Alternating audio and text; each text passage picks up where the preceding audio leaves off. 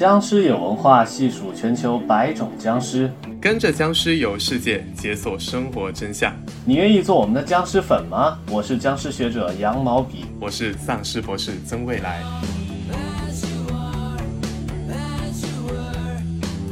哎，听众朋友们，大家好，欢迎来到僵尸有文化。在上一期的节目里啊，我们为大家讲述了印度的丧尸电视剧《起尸鬼》。正如上一期为大家介绍，印度是一个民间故事非常丰富的宝库。那顺着印度的脉络，我们把目光稍微往西移动，来到了阿拉伯的地区。哎，加一个奇怪的阿拉伯音乐，当当当当当当当当当当当当。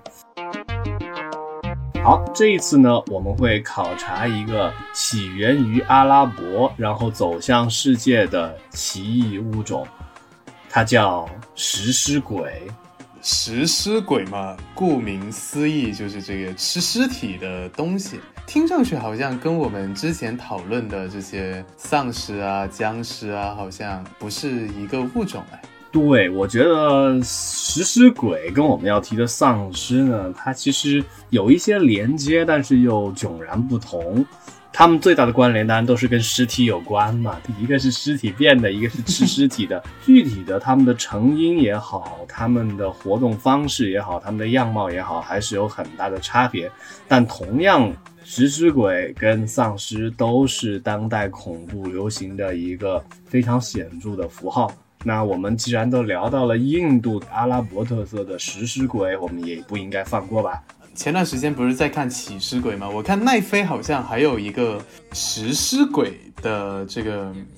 原创的这个剧集，好像叫饿鬼是吧？中文翻译，这不是吃饭肚子饿那个饿，就是凶恶的饿。没错，它这个英文的拼写啊 GHOUL啊，有翻译成食尸鬼的，有些中文翻译呢直接翻译成了恶鬼。这个电视剧啊，我对它的评价呢，我觉得还 OK 啊，比上次的起尸鬼好看一些。这个电视剧呢一共只有3集，它非常的巧妙。这个电视剧大的背景呢是在一个人口稠密的有多个种族和信仰共存的这么一个国家，在这个国家呢，有主流的一种信仰，也有另一种信仰呢，没有占据着主要的地位，但是同样信众众多，人口庞大。在占据着主流位置和强势地位的政府这一方，跟那个小众的那一方呢，显然就有一些冲突。在故事的背景当中啊，政府一方呢对少数族裔进行了十分强硬的压制啊，这个压制包括逮捕、审问，甚至是直接的灭绝和清洗。故事发生在一个人迹罕至的封闭的阴暗的看守所里边，在这个看守所里边呢，就出现了我们今天提到的一只食尸鬼。哎，这就是在不剧透的情况下给大家讲述的这么一个故事。我听完之后比较好奇的是，这个食尸鬼是长什么样子的。我怀着这个最坏的恶意去揣度奈飞啊，是不是他又用了那个同样的套路，就是找到这种什么阿拉伯地区的这么一个看似可以跟丧尸有一点点关系的东西，然后就强行把它拍成那种美国丧尸的样子。你说的非常正确。首先呢，它考据了一些在这个阿拉伯历史文化里关于食尸鬼的一些想象，但是实际上把它弄成荧幕形象的时候呢，又很大程度的去结合了当下流行的这种丧尸的形象，所以有一些相似了。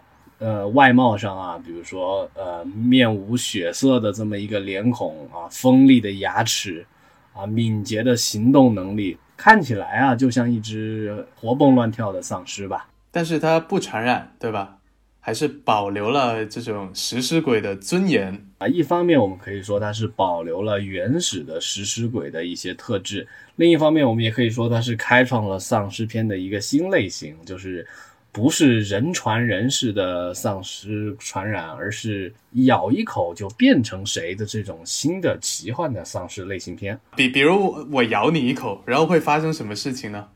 说到这儿啊，就应该回到食尸鬼到底是什么的存在。从简单来说啊，食尸鬼呢，其实它的形体呢，更像一种野兽啊，一种怪异的野兽。然后在有些民间故事里啊，它会以一种丑陋的中年妇女的形象出现啊。但是呢，食尸鬼有个典型的特征是，可以幻化成任何人的样子进行迷惑。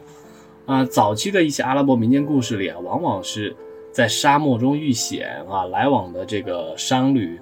就会遇到食尸鬼，食尸鬼就会变换成他们亲近的人或者正常人类的样子进行迷惑，然后把他们吃掉。那在这个电视剧里啊，食尸鬼能够变成最后一个他咬到的人的模样，所以就像一个狼人杀的剧情就展开了。哇，听起来好有意思啊！对，究竟谁是食尸鬼，还成了这个电影的一个很有趣的一个猜测。哇，这个听起来跟那个 X 战警里面那个模型女很像。对啊，就是模型女的模样嘛。这个食尸鬼能够模仿成任何人的样子，但是它的这个内存有限啊，它只能存最后被咬的那个人的模样，它不能来回切换。那我们这期节目其实探讨的就是食尸鬼这个东西是怎么从最早的食尸鬼演变成现在的这个模型女。就从19世纪末，有一个这个英国探险家，他去阿拉伯玩的时候，他在《阿拉伯荒漠旅行记》这本书里面记载了这个食尸鬼就在沙漠里面等待这种有缘人野外遇险的这种叙事模式吧。他是怎么描写这个东西的，就是说这个东西啊，一只脚像驴蹄，一只脚像鸵鸟，他们通过喊过路人的名字来诱惑这些人，然后让他们误以为这是他们亲近的人，比如说母亲啊、姐姐啊或者相好啊的声音。感觉是个挺厉害的角色呢。我感觉不厉害啊，真正厉害的角色那直接冲上去就把他干掉了，哪还需要变身来迷惑？对，其实你看啊，他还需要变身来迷惑，往往是一些低级怪物喽啰采用的招数。真正的大 boss 一出场就自带 BGM 和光环，当当当一个强烈的钢琴声，然后直接就杀掉了一片无辜百姓。这么一说听起来确实有点猥琐。就你看啊，就如果是僵尸啊、丧尸啊什么的，就你看到他直接就扑过来了，对吧？食尸鬼就先让你产生一个幻觉，好卑微啊。那这种食尸鬼故事到底是一个什么样的套路呢？我去研究了一些阿拉伯的民间故事传说呀，我发现一个现象，就首先啊，在浩如烟海的阿拉伯民间故事里、神话里，关于这种怪力乱神的这种恐怖形象啊，其实整体是偏少的，这是其一。我咨询了一个哈萨克族的朋友啊，他说我们这个游牧民族都是勇敢的、自由的，我们就不像你们汉人一样啊，还会这么安土重迁，会非常的相信轮回恐惧。那我们之前根本就没有这些信仰，我们遇到了自然灾害，遇到了洪水，遇到了地震，我们赶着马儿换个地方就重新生活了，是吧？我们不恐惧这个，我们不恐惧这些鬼啊、怪啊，我们恐惧的是饿狼，我们恐惧的是野兽。那面对这种恐惧的处理方式又是什么呢？我们跑呀，打不过就跑嘛。我明知道路有两条路，一条路会走到饿狼的地区，一条路是安全的，我就不走饿狼那条路嘛。就是他们这种很勇敢、很坦然的这种心态啊，我们去回想一下啊，几千年前阿拉伯人在沙漠里大概也是这种状态吧。他们不相信什么鬼，不相信什么怪，那只相信豺狼、虎豹和野兽。那这样他们那种恐怖想象啊，其实就是偏少的，这是其一。其二是他们想象的这些，哪怕是少有的这种怪物啊、妖魔呀、精灵啊，也把他们视为一种野兽和生物，那无非是长得奇怪一点、凶残一点。那处理方式要么还是打不过就跑，要么就是遇到就打死嘛，大概是这么一个特征。所以从故事结构上来理解的话这个阿拉伯食尸鬼的故事啊，还是沙漠中的旅客和商队遇到了奇遇，比如说前来向他们求助的一个妇女要水喝啊，突然商队里少了一个人，怎么回事呢？逐渐的发现原来就是这个陌生人就是食尸鬼的化身，于是他们就跟食尸鬼大战一场，除掉了食尸鬼。大概就是这么一个非常简单的冒险故事。听起来这个冒险故事就跟中国的这种野外遇险型的僵尸故事如出一辙，是一样的恐怖的结构。面对考验，逃跑了或者打败了他，那往往是打败了他嘛，不然也没有人能记下这个故事了。所以战斗是一定有的，是吧？对，跟食尸鬼进行鏖战。那在中世纪的冷兵器时代呢，往往会以砍掉食尸鬼的头作为结束。那现代的食尸鬼故事呢，那往往是用枪轰掉食尸鬼的头。我看到了一个还挺有意思的设定，就是在《1001夜》里面啊，有一个这样的故事。从前有一个人跟他的同伴遇到了食尸鬼，他们就被这个食尸鬼带到了山洞。但这个人特别英勇，通过这个口水让食尸鬼暂时的失去了视觉，然后就快速的抽剑去划伤他的腰。这个食尸鬼就被砍了一下，但是他还在很努力的维持自己的尊严，他就说：“你有种砍我一刀，有本事再砍我一刀怎么样？”但是他的同伴说：“不要再出手，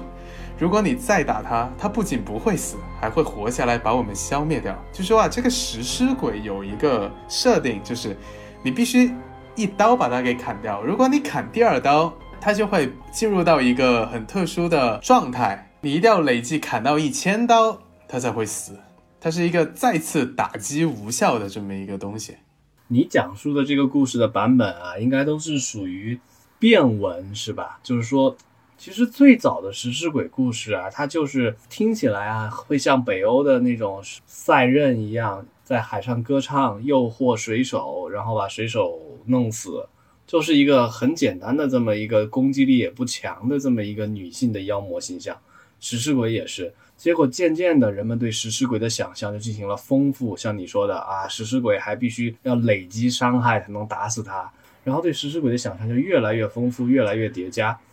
其实他这个故事的发展脉络啊，跟其他的形象也一样，经过了西方人对东方的想象之后啊，把东方的这么一个传统的简单的故事搞得越来越复杂。食尸鬼，对吧？你看这个中文名字，顾名思义，你会想到它是吃尸体为生的一种怪物。但是听刚才那个沙漠遇险的故事，很明显，这种食尸鬼它的对手是商人，对吧？是这种活人。出于各种原因在沙漠里行走的这种不幸的人。那到底为什么汉语会把就这个生物翻译成食尸鬼呢？首先讲这个词啊，哇，这个词挺难念，可能不同人有不同的念法。我根据这个谷歌翻译啊，练习了很久，我可以完美的发出这个词 girl 吧，好像是 girl 吧。哎 whatever，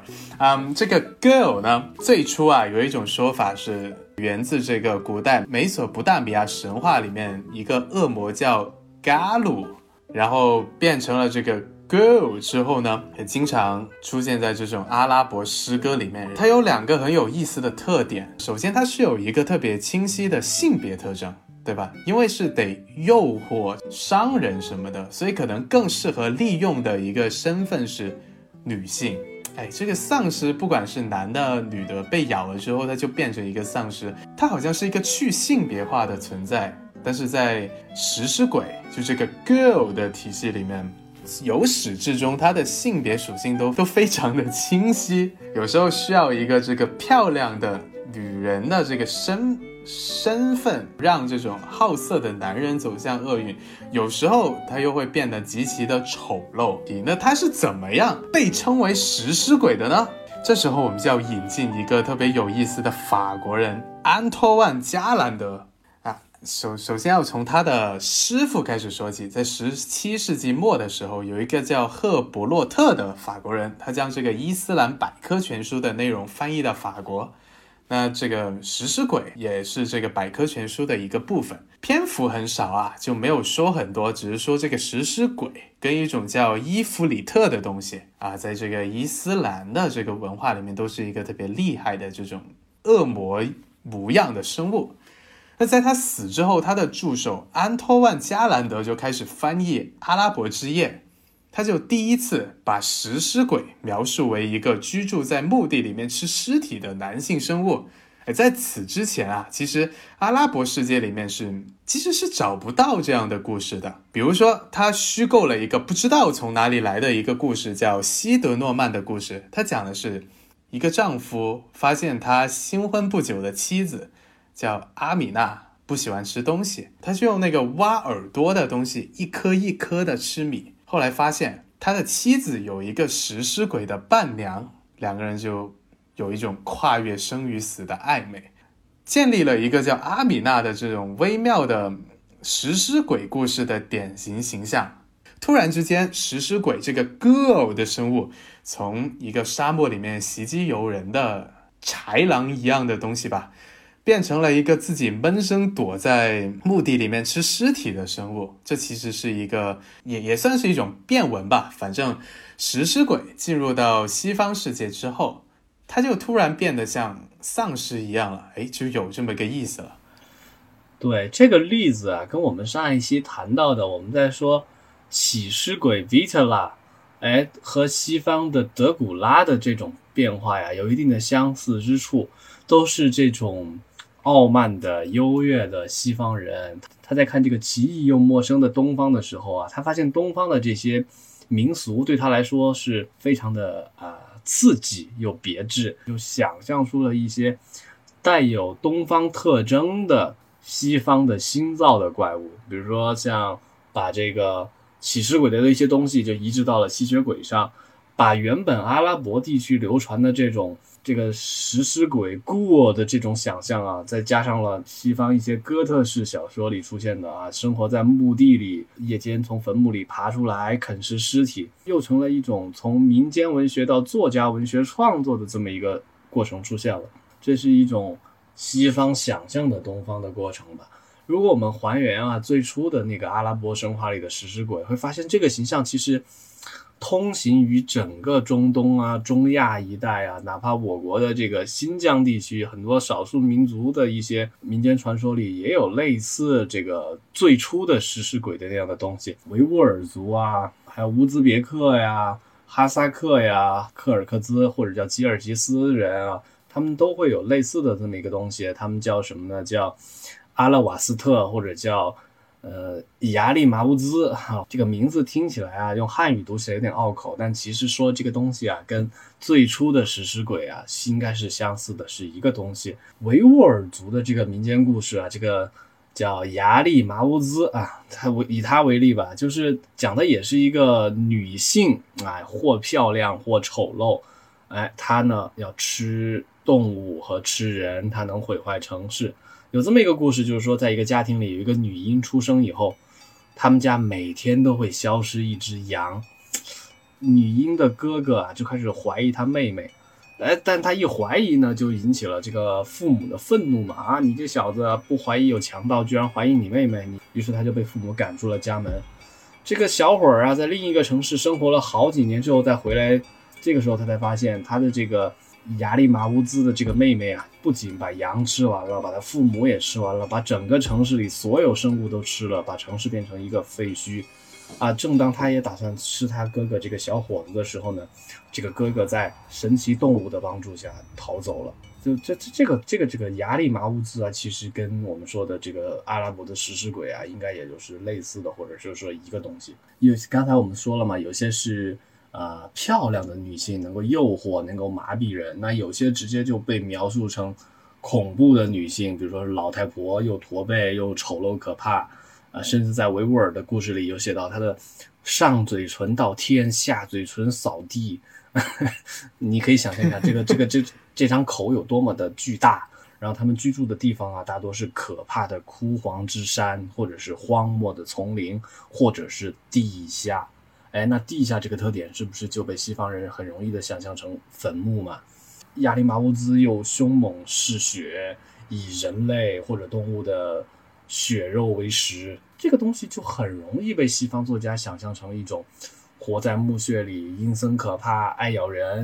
尸体的这么一种丑陋的生物。你看，我们用3期节目讲述了这个亚洲不同地区对吧？这个丧尸类型片还有这个本土的丧尸状的僵尸状的生物的一些微妙的化学反应，我们会发现啊，这个在讲故事的过程中，讲故事的人会添油加醋的讲一些他的成长环境、他的社会阅历或者他自己的一些恶趣味，于是这个故事越讲越微妙，越讲越微妙，到了西方就完全就变成了一个吸血鬼或者是丧尸故事。我们做这期节目是这个追根溯源，我们就不可以把这些东西都叫做僵尸或者都叫做 zombie。 我们再回头看这个三级迷你剧，这里头的这个食尸鬼虽然是奈飞拍的，虽然我自己对这个奈飞有成见，对吧？但其实还是保留了很多传统的食尸鬼的一些属性，比如说换脸，比如说咬人。这个整个电视剧啊，其实也是一个女性成长的一个电视剧。这个故事呢，除了刚才一句话介绍的是一个食尸鬼伤人的故事，那放在更大的社会文化背景下呢，刚才给大家介绍了是两种文明、两种宗教、两个族裔的冲突。还有一个故事是什么呢？是女性的觉醒与成长。故事的女主人公啊，她的父亲是本民族的一位知识分子，这位知识分子呢，是有强烈的反抗意识，他不愿意在大学上教授国家指定的知识，而愿意讲一些属于他们民族的有一些自由号召的这样的东西，所以就被官方定义成一个意见人士。他的女儿呢，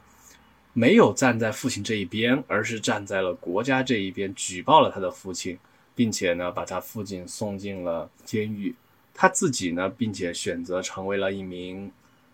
警察，就国家安全人员。那具体的工作呢，就是审问犯人。恰好他要被派到了曾经他父亲去过的这个看守所里边，接着去审问其他的犯人。然后呢，他就跟父亲失去了踪影。他以为父亲已经被经过教育之后释放出来了，其实他的父亲已经被杀掉了。然后他在这个监狱里边，渐渐的发现了真相。他逐渐的成长，逐渐的理解了他的父亲，逐渐的发现了这个整个的政治比他想象的更加的现实，然后这个时候又遭遇了食尸鬼的攻击。这个题材啊，跟我们之前提到的韩国的王国呀、奈飞的起尸鬼啊一样，带有强烈的批判现实主义的这么一个冲突在里边。监狱里遭遇了食尸鬼的袭击，是怎么来的呢？这个时候啊，剧情当中的一个非常重要的点是，军方逮捕了少数族裔的一个首领，在审问的过程当中呢，这个人打死也不反抗，也不说实话。那甚至他们动用了最强的酷刑或者最优秀的审讯人员，都撬不开他的嘴。另一方面是，在审讯的过程当中呢，出现了灵异事件。这个被捕的这个首领啊，能轻易的说出每一个拷问他的人，能说出这些人曾经犯下过最黑暗的罪行，让审问他的人惶恐。这个就很有一种宗教救赎和告解的意义所在了。每一个施暴者在进行暴力审讯的时候，反而会被这个被拷问的人诱发出自己心里最沉重的罪恶。这个看到这儿就有点毛骨悚然，就是人性的罪恶就被体现得非常的触目惊心。那到这个时候呢，食尸鬼从这个首领身上跳了出来，袭击了审讯他们的人，食尸鬼就开始在这个监狱里大开杀戒了。那食尸鬼到底是怎么来的？是被谁召唤的呢？这也是一个迷局。这整个影片给了观众一个巨大的反转，这是让我看得很过瘾的地方。一开始我是以为啊，这个反抗军首领这个 tough guy 是他召唤的，结果发现啊，不是，是这个女主人公的父亲那个学者召唤的。他就是想用这个食尸鬼来告诉他的女儿，你看到的真相不是真的真相，你以为的正义不是真的正义。哇，整个的其实是一个女孩的成长的故事，这个就非常的巧妙了。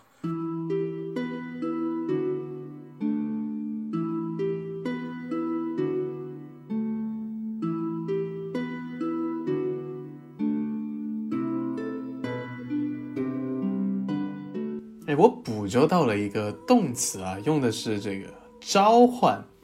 对，就他是一个听从命令的一个仆人嘛，一个工具人。在这个影片当中哈，他的这个食尸鬼呢，跟我们之前提到的阿拉伯民间故事里原本就存在的那种路上的妖魔是不一样的，使用一种古老的语言，画下魔法阵，用自己的血液进行献祭，就能把食尸鬼召唤出来。然后这个食尸鬼召唤出来之后呢，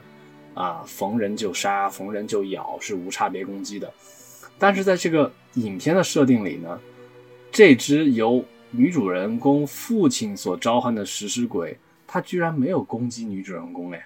尤其是当这个女孩意识到这个食尸鬼是自己父亲召唤出来，是站在他们这个种群这一边的时候，她还愿意帮助食尸鬼。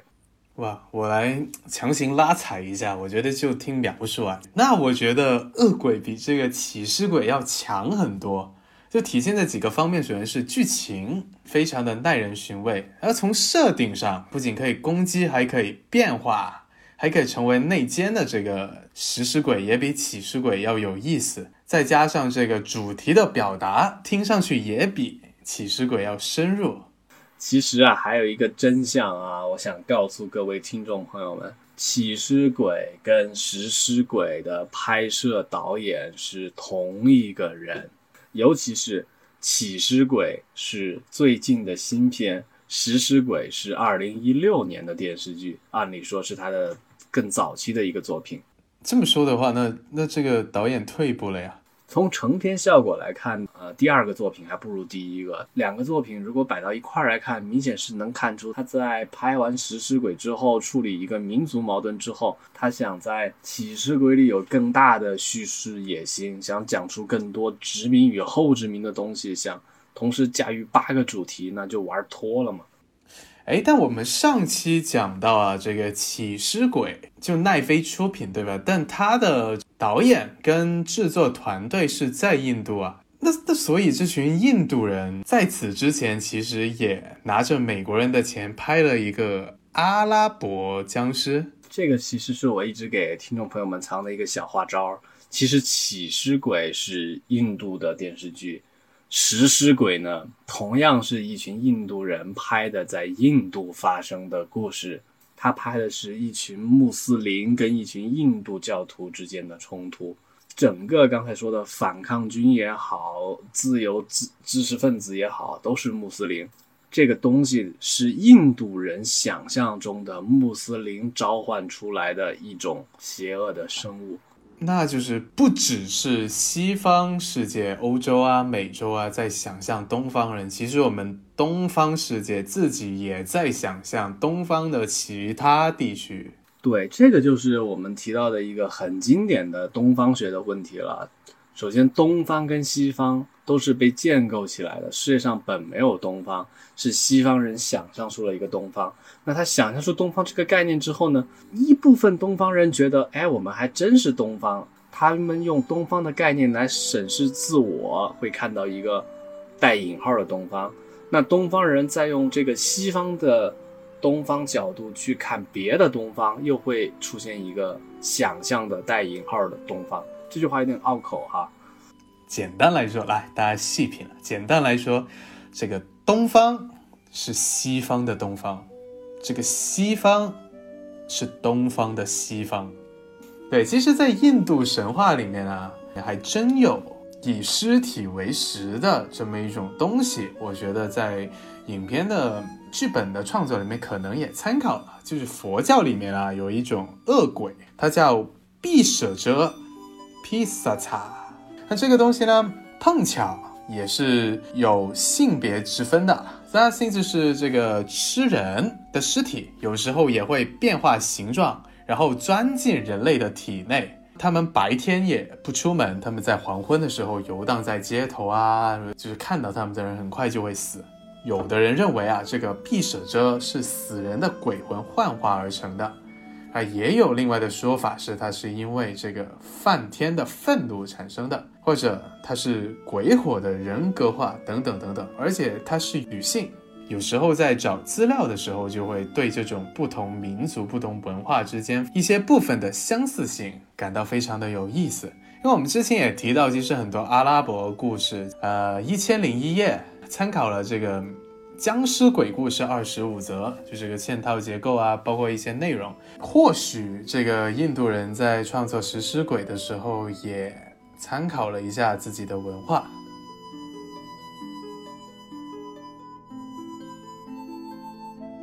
站在亚洲的视角看待这个经过西方改造回到亚洲的亚洲本土文化，比如说大家可能有听过一个日本的热血动漫叫《东京食种》，又或者叫东京食尸鬼，这就是最近几年的一个大热门的日漫吧，东京食种。它的设定特别有意思啊，它的设定是这群食尸鬼它吃人肉，可以喝咖啡，但是它不能吃人类的食物，如果它吃人类的食物它就会吐出来。它在外形上跟普通人没有差别，只有在战斗或者吃饭的时候它的眼睛会变化，然后它会有独特的捕食器官啊，每个人都有不同的捕食器官，这当然就是那种日漫的套路了，就不同的技能、不同的武器什么的。而这个主人公呢，他不小心变成了食尸鬼之后，他就很努力的想回到人类，但发现不行，他吃不了人类的食物。阿拉伯会有看日漫的朋友吗？如果有的话，他们会怎么看待这些已经被改的乱七八糟奇奇怪怪但是又能自圆其说的食尸鬼呢？假如我是一个阿拉伯朋友在看东京食尸鬼的时候，我可能都很难跟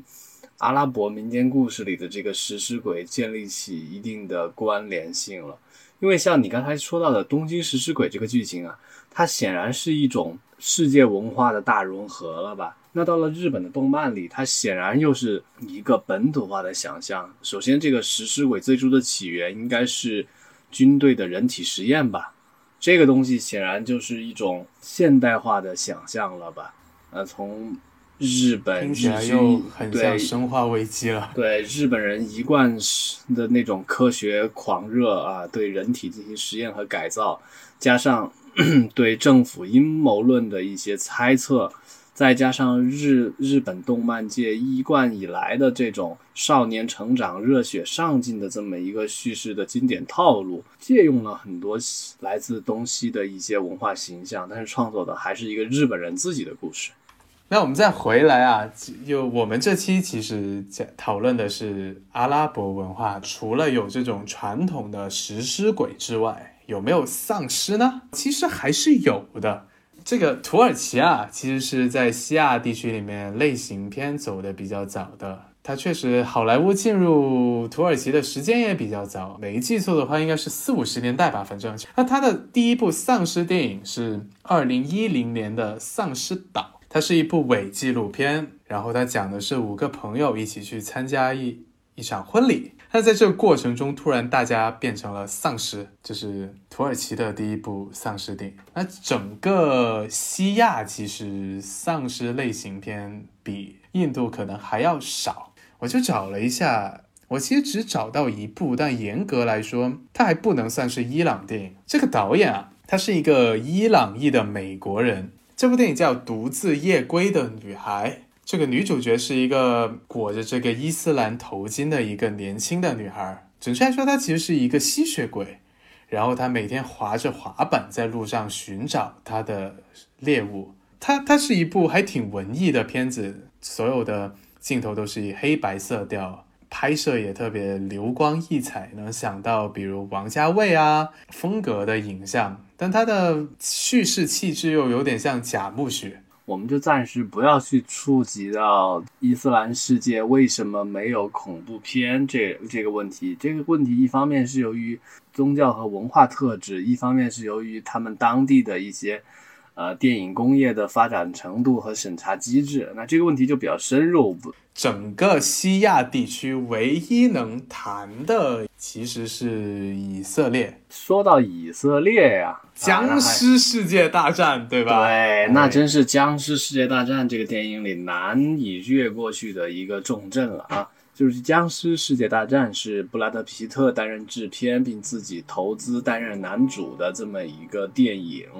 那这个电影呢，开启了全世界共同防治僵尸灾害的这么一个类型片的先例。那其中呢，展现了全世界各个不同国家不同文化防治僵尸的一些套路。比如说在朝鲜啊，电影中朝鲜人民是一夜之间把所有丧尸的牙齿都拔掉，这样丧尸就不是不能咬人了嘛，啊，很有创意啊 ，bravo。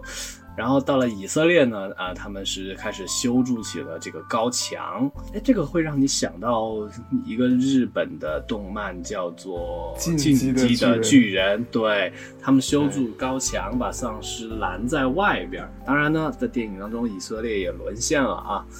这个我觉得本期就不展开了，等我们聊到《僵尸世界大战》这部电影的时候，展开来讲一讲那个电影是怎么一回事。就刚才提到了这个防疫工作啊，我觉得我们对吧，其实在这个亚洲转了一圈之后，从这个不同国家拍丧尸片的思路，不同国家地区之间的防疫工作，比如说美国为什么现在还在不断的刷新自己的这个确诊的上升幅度呢？欧洲各个国家之间他们是怎么做的呢？哎，这些不同地方的人民他们本身的这种生活习性能否从丧尸片里面找到答案呢？哎，如果有的话，我觉得那我们聊丧尸片可能还真的有点意义了。丧尸如果在现代国家也是一个突发的疫情，可以放在这个角度去考察，去看一个现代国家如何面临一个未知的突然的大规模传播的疫情，和他在现实生活中面对新冠疫情的防治一定是有一些关联性的。这个我们可以去在未来的几期节目里为大家展开介绍介绍。我们今天介绍了来自阿拉伯民间故事传说当中的一个食尸鬼的形象。那如果再进行一些学理上的升华和收尾的话，我会推荐大家去阅读一个叫萨义德哥们写的《东方学》这本巨著。东方主义又被称为，在这本书里呢，他龙飞凤舞地阐释了西方是如何在认识东方的历史以及这个观念体系是如何建构的。萨义德说，西方是意志，东方是表象，东方是被西方建构起来的地理空间和认知对象，它从地理空间最终变成了殖民空间。知识不但为权力服务，而且从来都是权力的一部分。我们去了解一下东方学，会更好的理解今天的节目里提到的东方与西方这个概念。东方被西方表述的现象呢，我们还可以用马克思的话来作为一个总结。像马克思当年也说嘛，他们无法表达自己，他们只能被别人表述。这种感觉啊，尤其是我们在看这种当代的电影的时候，尤其是处理到多元文化的电影的时候，会尤其的意味深刻。好吧，今天的话题就到这里。Hello， 你还在线吗？ Hello， 啊，我的搭档已经下线了。那今天就到这里，拜拜。